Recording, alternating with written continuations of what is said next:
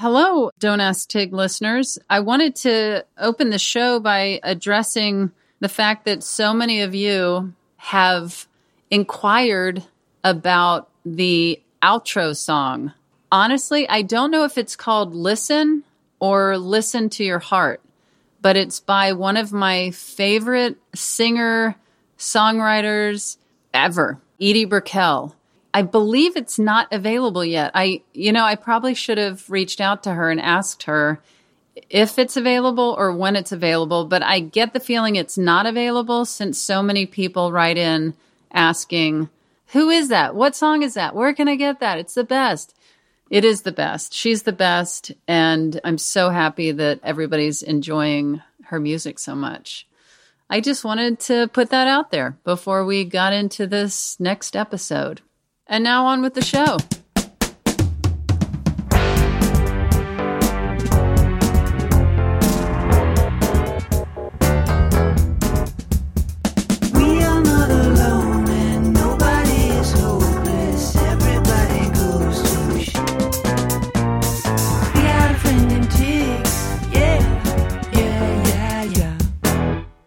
This is Don't Ask Tig. I'm Tig Notaro, suggesting you take a summer vacation from asking me for advice.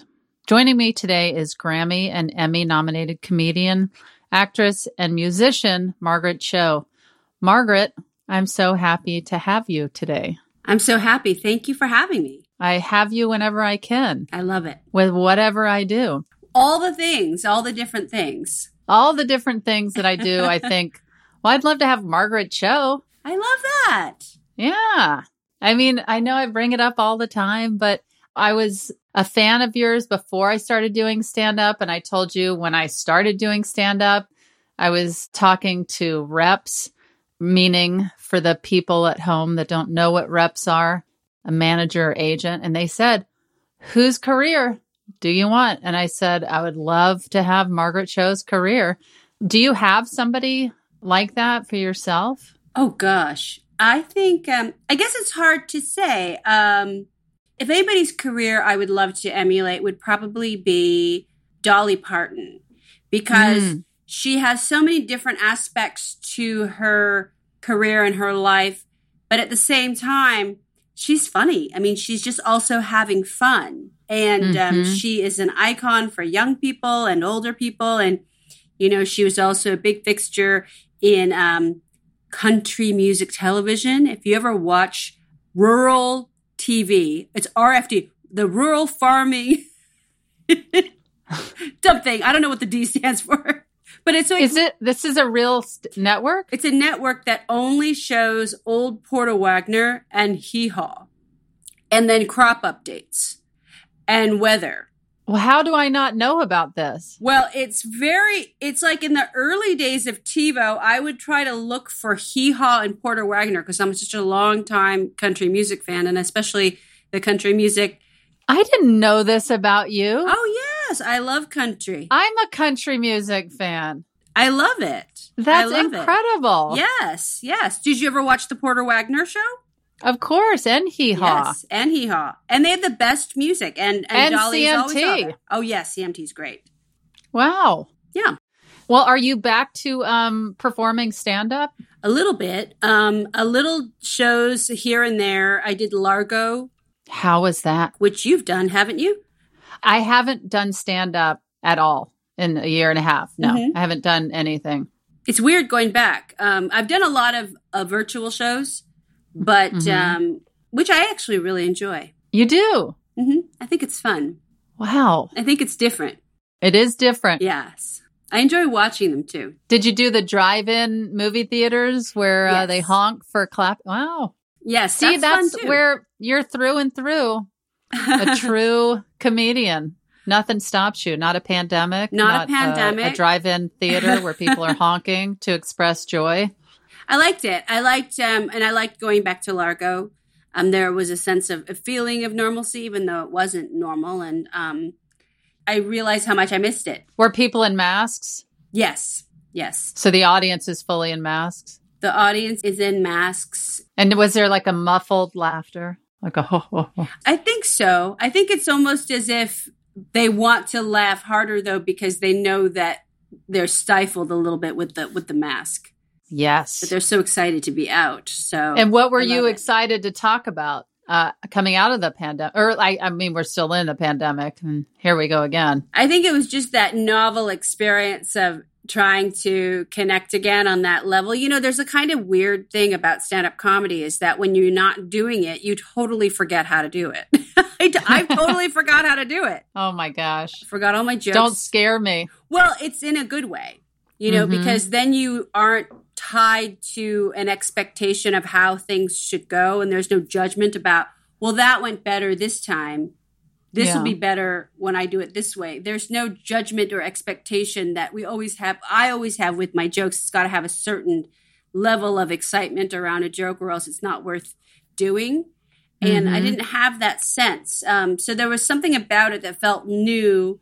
It felt like a good reset and it regained its novelty. Sometimes stand up comedy, if we do it a lot, can be very exhausting and you get a little jaded. Mhm. So I, I fully appreciate it like I had in the very beginning. So I'm glad I had a bit of a reset.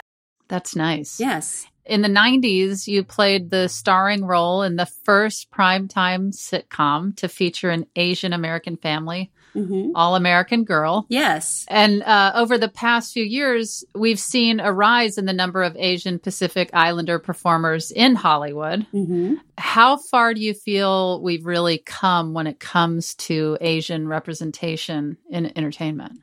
I'm really grateful. I think we've come really far, and I think that we have room to go farther. I think there's so much more to do, but it seems Mhm. like the beginning of something really good, and it's exciting.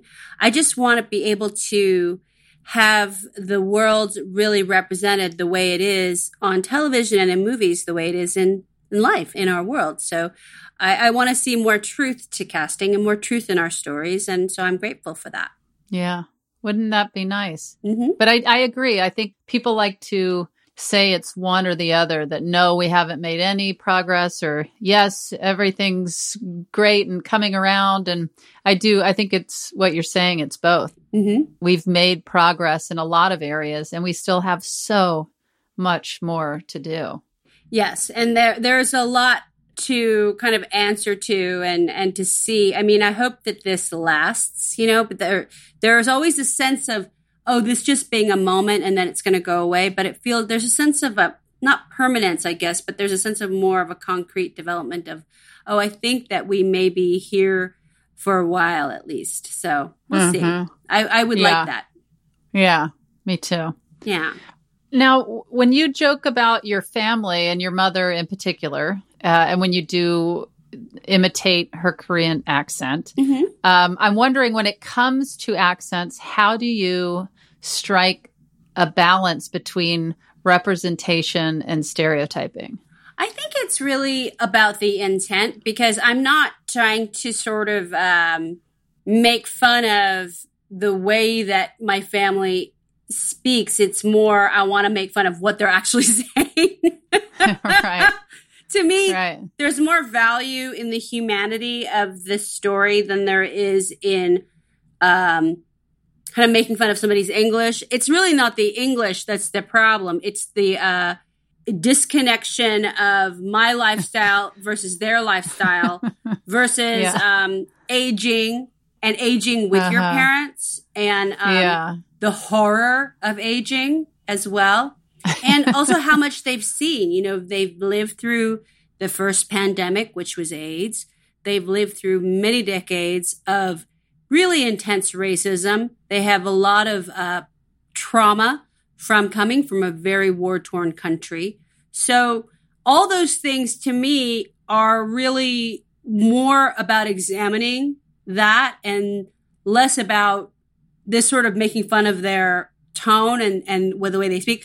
But it, it is it is also very like much a way of separating myself from the asianness of their life as it is you know so it's kind of separating the asian experience uh, from the asian american experience it's really interesting.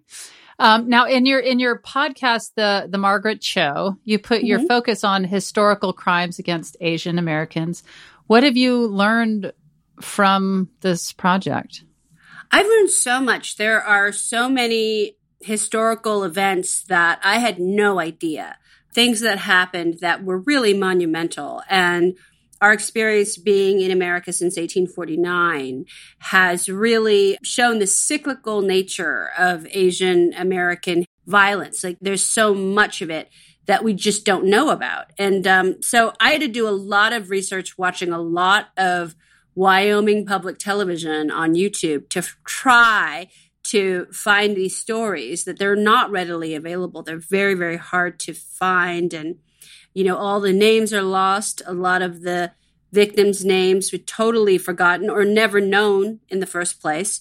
And so it's just a it's a really interesting thing because you have to go through so much to find the tiniest sliver of history about us. Gosh, I feel like that's coming up in so many different areas right now where people are all these stories about cultures and people mm-hmm. and I feel like it's part of the wave of what's going on and what can potentially continue. Yes, that we can learn more about a history from a realistic lens. I mean, we have really no idea about LGBTQIA history. We have very little about Black history, uh, Latinx history, uh, American Indian, Indigenous history. We just don't know so much, and we need to know. Mhm. Yeah. It's nice that it's surfacing and that people like yourself are doing the the work needed. Yes, thank you. It's a lot. It's a lot, but I'm glad for it, and I'm I'm really grateful to be able to bring forth these stories that people didn't know about. So that's really cool. Mhm. Now, how are you at giving advice, Margaret? I am not the best at giving advice. However, I have hosted a number of sex advice television programming. I have been on the radio giving sex and relationship advice. I've given fashion advice also through Fashion Police, and I've done a lot of sort of structured kind of advice, but not not not necessarily in my actual life. So in my uh, professional life, sometimes I've done a bit of the Dr. Ruth, Dr. Sue Johanson, who I love, um, and Dr. Ruth is the best. What are your thoughts on Esther Perel? I don't know Esther Perel. You don't? No, you took off her glasses. I sure did. Who is Esther Perel? She's just one of my favorites. Like she talks about everything from relationships to sex to work and she's just Ooh. really really smart. She's uh a recent guest on the show and uh you should check it out. She's incredible. I will. Please do. Well, it's time for listener questions. Our first question is uh, pet related Mm. COVID conundrum.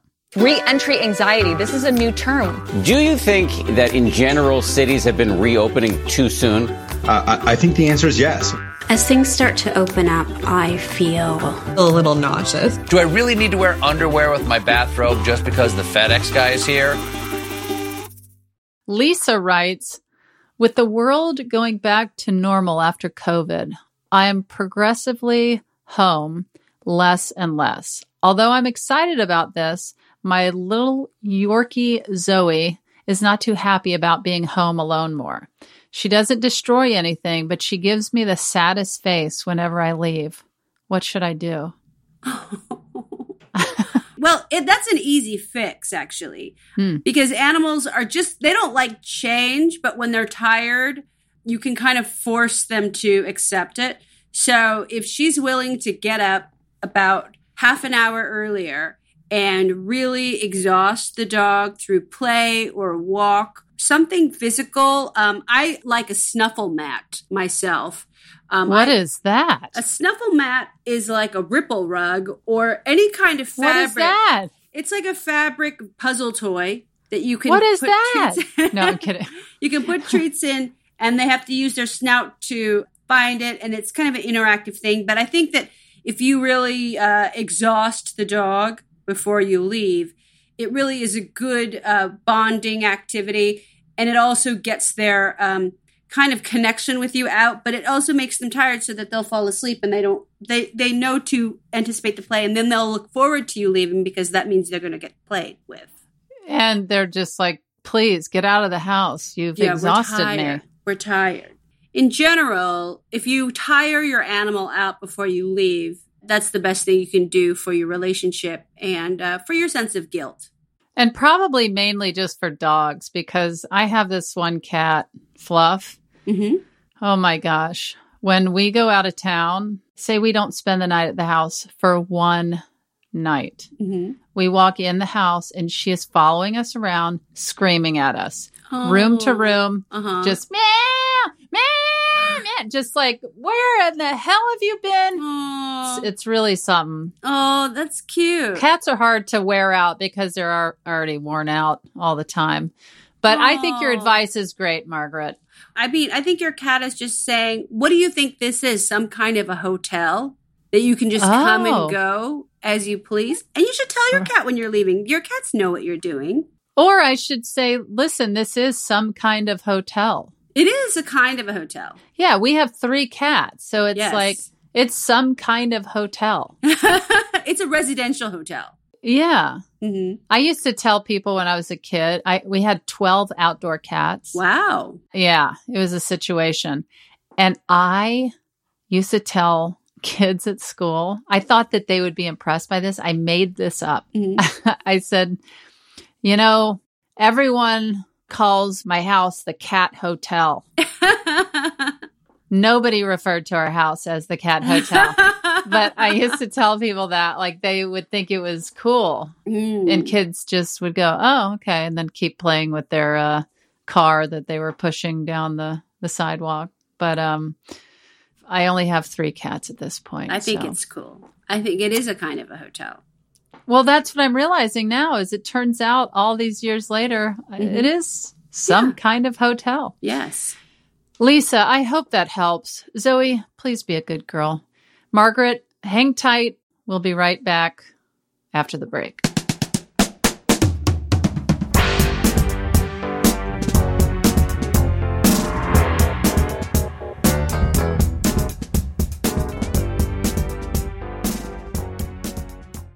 At a time when information continues to come at us faster and faster, sometimes you need to hit pause and rewind.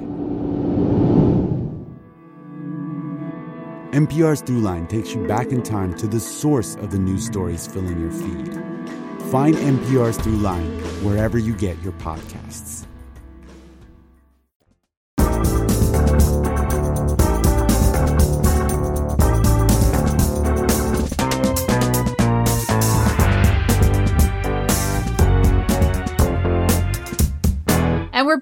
With more questions. Margaret, this next one deals with feeling left out. Hmm.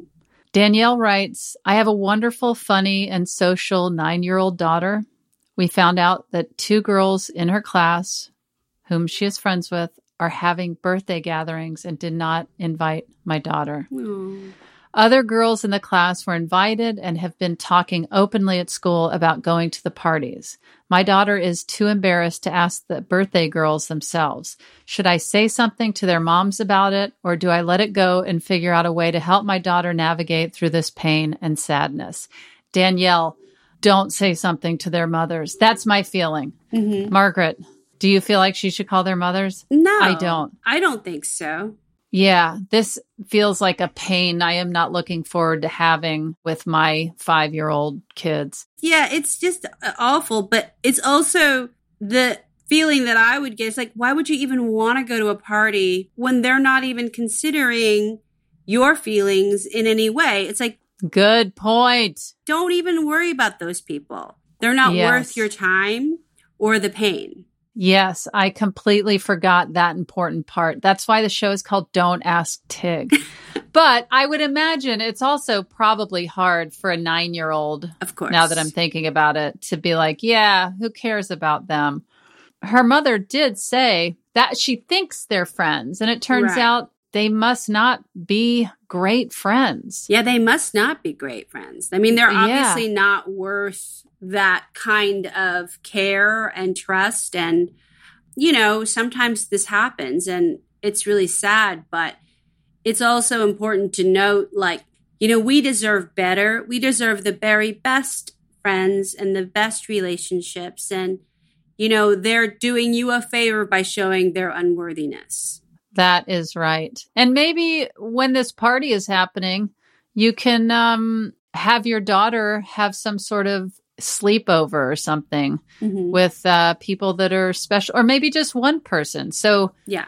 you know, you're not recreating another situation like that. Maybe somebody feels left out and then it's her party versus her party. Yeah. But maybe just somebody. I don't know if she's on a sports team or does she have cousins that she's close with. Mhm. Just maybe have a special night together, I think. or even like you know going to do something together and be your kid's friend that's i always Mhm. really long to be friends with my parents although i'm friends with them now it's Mhm. still a little bit like um i wish that we could have had that when i was nine, ten, but they were just so Mhm. busy working i didn't have that ability to do that with them but now we connect and now they get on my nerves it's different it's like it's like a very um i think you know when your parent can be your friend what a great great gift that is Mm-hmm. Yeah. Danielle, let us know how that goes. I feel you. That's a it's tough. But I think you're going to have a a really magical time and maybe spend an hour listening to this episode of Don't Ask Tig and uh, promote Mm. it to your daughter and and then hopefully she'll promote it to other people and then I'll get more listeners. See? Yeah. We all win. that's Mhm. right All right, Margaret, ever had to put the brakes on a draining relationship? Have you had to do that? well yeah i guess i don't know um i usually just don't put the brakes on i just leave entirely so that wouldn't be brakes that's um You jumped out of the car while yeah i just like do a roll i do a roll safe out to the gravel um i try to jump out quickly and just remove Uh-huh. myself entirely Ah, I like your style. yeah If I never hear back from you, I'll know that you jumped out of the car while we were flying down the road. i just think it's really I, I i can't be drained it's not good Yeah, it's a horrible feeling. Yeah. And I mean, time is moving on. right our time is precious It's so precious. Oh my God. I can't even believe you're giving me this much time. it's great This next listener needs our advice on how to do just this. Antisocial and Busy writes Hi, Tig. A colleague repeatedly asks me to grab lunch, drinks, dinner with her, and I'm running out of excuses. When we've socialized in the past, she only talks about herself and nothing work related, and I honestly find spending time with her tedious and draining. I'd rather use my free time to see friends or refresh with alone time, and my work time to be productive, not extend my working hours with a person I'd rather not see. Any advice for avoiding these looming plans, or should I just suck it up and hang out with her every so often? No, Never. antisocial and busy. Absolutely not. You should not. never Mm-mm no here's the thing this person will live through it if you say that you just do not have the time to extend yourself with these plans with her. I mean, I don't know exactly how would you word that, Margaret, or would you just jump out of the window, I guess? I would just say, I'm sorry, I can't. I don't think any explanation is necessary. Margaret didn't mess around. I mean, I can see it right now. If I was like, Margaret, do you want to get lunch tomorrow? I could see you say, no, I can't. I feel like that's reasonable. yes. And here's the thing that matches your personality, Mhm. Margaret. You know, Yeah. I'm not going to be like, but what about next week? But what about, you know what I mean? Yes. I'd be like, oh, I get it. Um, not all friendships need to happen, and you don't have to remain friends. That's the other thing. You don't have to Mhm. remain friends with people that you started a friendship with or that you're Right. friends with in elementary school. Right. You outgrow people or you have realizations, and that's fine. Um, Mm-hmm.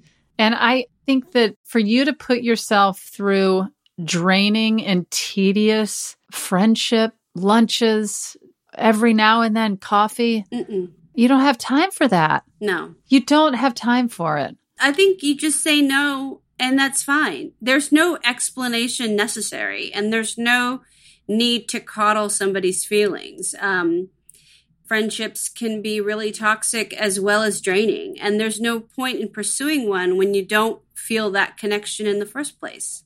Yeah, I think when you care about somebody and there's there's an issue or there's conflict and you really want to get in there and work it out and talk about things, that's a whole different Yeah. situation.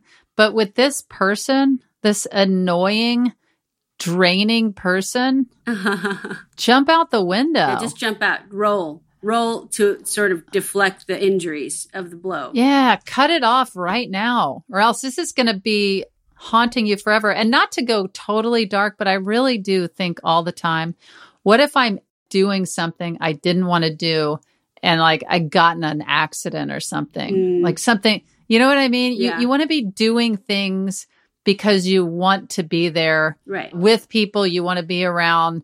You don't want to have some regret that you're having a sandwich with this boring person and you start choking and you know what I mean? Like something terrible happens to you and you're like, why was I at lunch with her? Why? Why? Why? I, I just choked on a pickle. Yeah. Anyway, antisocial and busy. You have our full support. Jump Yeah. out the window Just jump.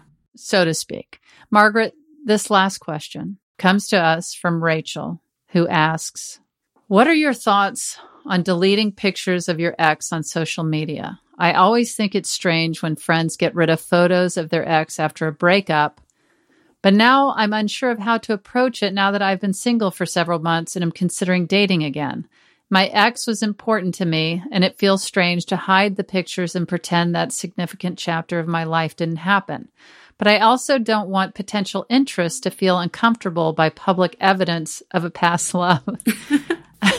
Rachel, people have to know that you had a life before them, right? Yeah. But I see people doing different things, and I understand the side of deleting your life before this person. I don't think I would do it. I I don't think I would. If I did, I would probably post something like if you see me with somebody prior to this date, it is not somebody important to me at all Mhm. and I am single and ready to mingle. it's a terrible idea. That's why the show is called Don't Ask Tig. Margaret, do you delete? I don't really delete. I don't really think about it. I, I don't delete because then it's kind of a weird thing, but also I'm in my 50s. I've been in a number of relationships and there's evidence of that all over the internet. People are going to see that. It doesn't really matter. I mean, it, it's kind of like, you know, we had a life before, we'll have a life later. People don't necessarily scrutinize the sort of timeline of your relationships. I, at least I don't to Mhm. potential partners. I think a lot of the reasons people delete photos is because it makes them uncomfortable.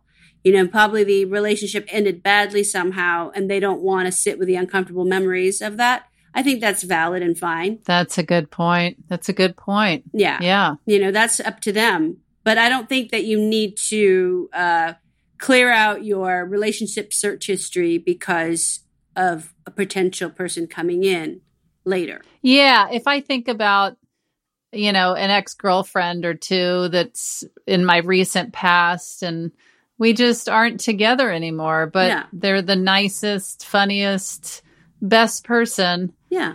I, I would feel weird deleting them. It's easy for me to say, oh, that's so and so. We dated and she's Mhm. great. And maybe one day you'll meet, maybe one day you won't. But um, Yeah. here's the thing I would be a little like, wait a minute. How come there's nobody? If you're on social media and you are updating and you ha- you put a picture of me and you up there, but have am I the first person you've ever been Yeah. with? Where's where are the other people? Yeah. And then I would start to feel like, wait a minute, am I next? Am I going to be deleted next. next Deleted next? next to be deleted. I would say just go on with your dating life. It's fine. Don't worry about exes. You know what you should do? Move on from the ex, but post incessantly until they get to the very tail end of your feed if you want to really leave them in the dust a bit. You know, like just start posting every single thing that you're about to eat for any meal, post every encounter you have socially. Anything. Just post constant. Bombard them so that they don't know what to look at. yeah, and it'll take way too long to look into your history. They'll fall asleep. And the only concern would be that they would look down and go, "Oh my gosh, they did 300 posts in 2 weeks." but um anyway, Rachel, thanks for writing in. I think you'll figure it out. Yeah. Margaret, now every episode we end with a final segment. Yes. And today it's best advice, worst advice. Hmm. Pretty straightforward. What is the best advice you've ever received? Um, the best advice it was actually Joan Rivers who said they'll want you more when you get older. You'll do better. They will continue to want you more the older you get. Which I was like, okay, that's good to know. that's good advice. That is. And do you find that? Yes, I, I agree. I think that's true. I think funny women have long careers, but also long, happy existences because we just get better with time. For sure. Yes. And then what is the worst advice that you've ever received? Um, put vitamin C tablets in before you put in your diaphragm. That's how old I, I am. I, I used to have a diaphragm. And it'll work better than uh, spermicide. How do you know that works?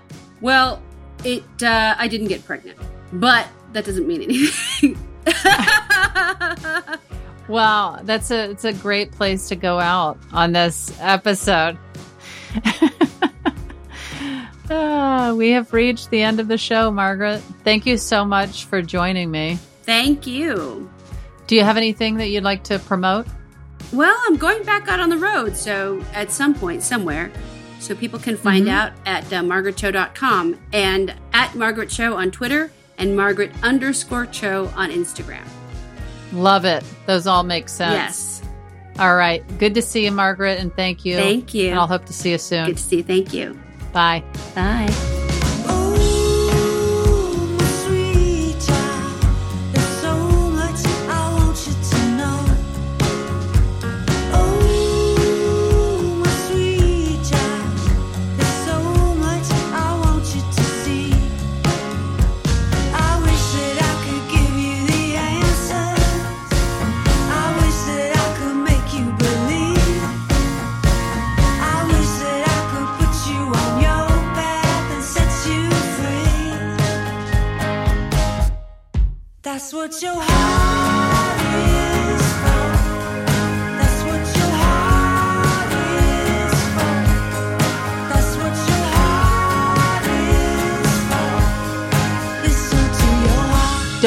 Tig is hosted by me, Tig Notaro. It's produced by Thomas Willett, Shayna Deloria, and Ryan Lohr. Our executive producer and editor is Beth Perlman. Engineering and sound mixing by Johnny Vince Evans and Eric Romani. Digital production by Christina Lopez. Talent booking by Marianne Ways. Production support from Pizza Shark and Elena C. Our theme music is Friend in Tig by Edie Brickell and Kyle Crusham, and Listen to Your Heart by Edie Brickell. Special thanks to Hunter Seidman, Lily Kim, Alex Schaffert, and Lauren D. Concept developed by Tracy Mumford. Our executive consultant is Dean Cappello and Gobsmack Studios. You can always ask for advice at don'tasktig.org. Just write in with your problem or send us a voice memo. Remember to follow us on social media at Don't Ask Tig. Don't Ask Tig is a production of American Public Media. And as always, thanks, Dana, and I'll tell Becky.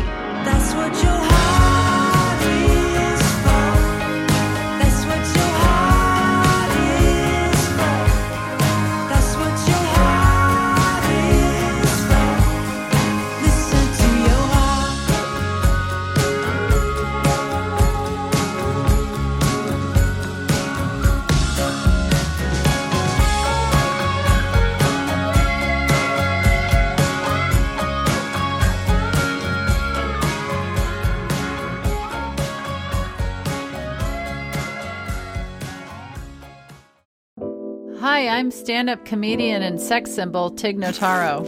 And I'm actor and writer Cheryl Hines. Before Cheryl and I got into the big business of podcasting together, We were just simply friends. And we're still friends. But now we talk about a different documentary every week on our podcast, Tig and Cheryl True Story. So, whether you love documentaries or just want to hear us slowly lose our minds, check out Tig and Cheryl True Story wherever you get your podcasts. All right, cool.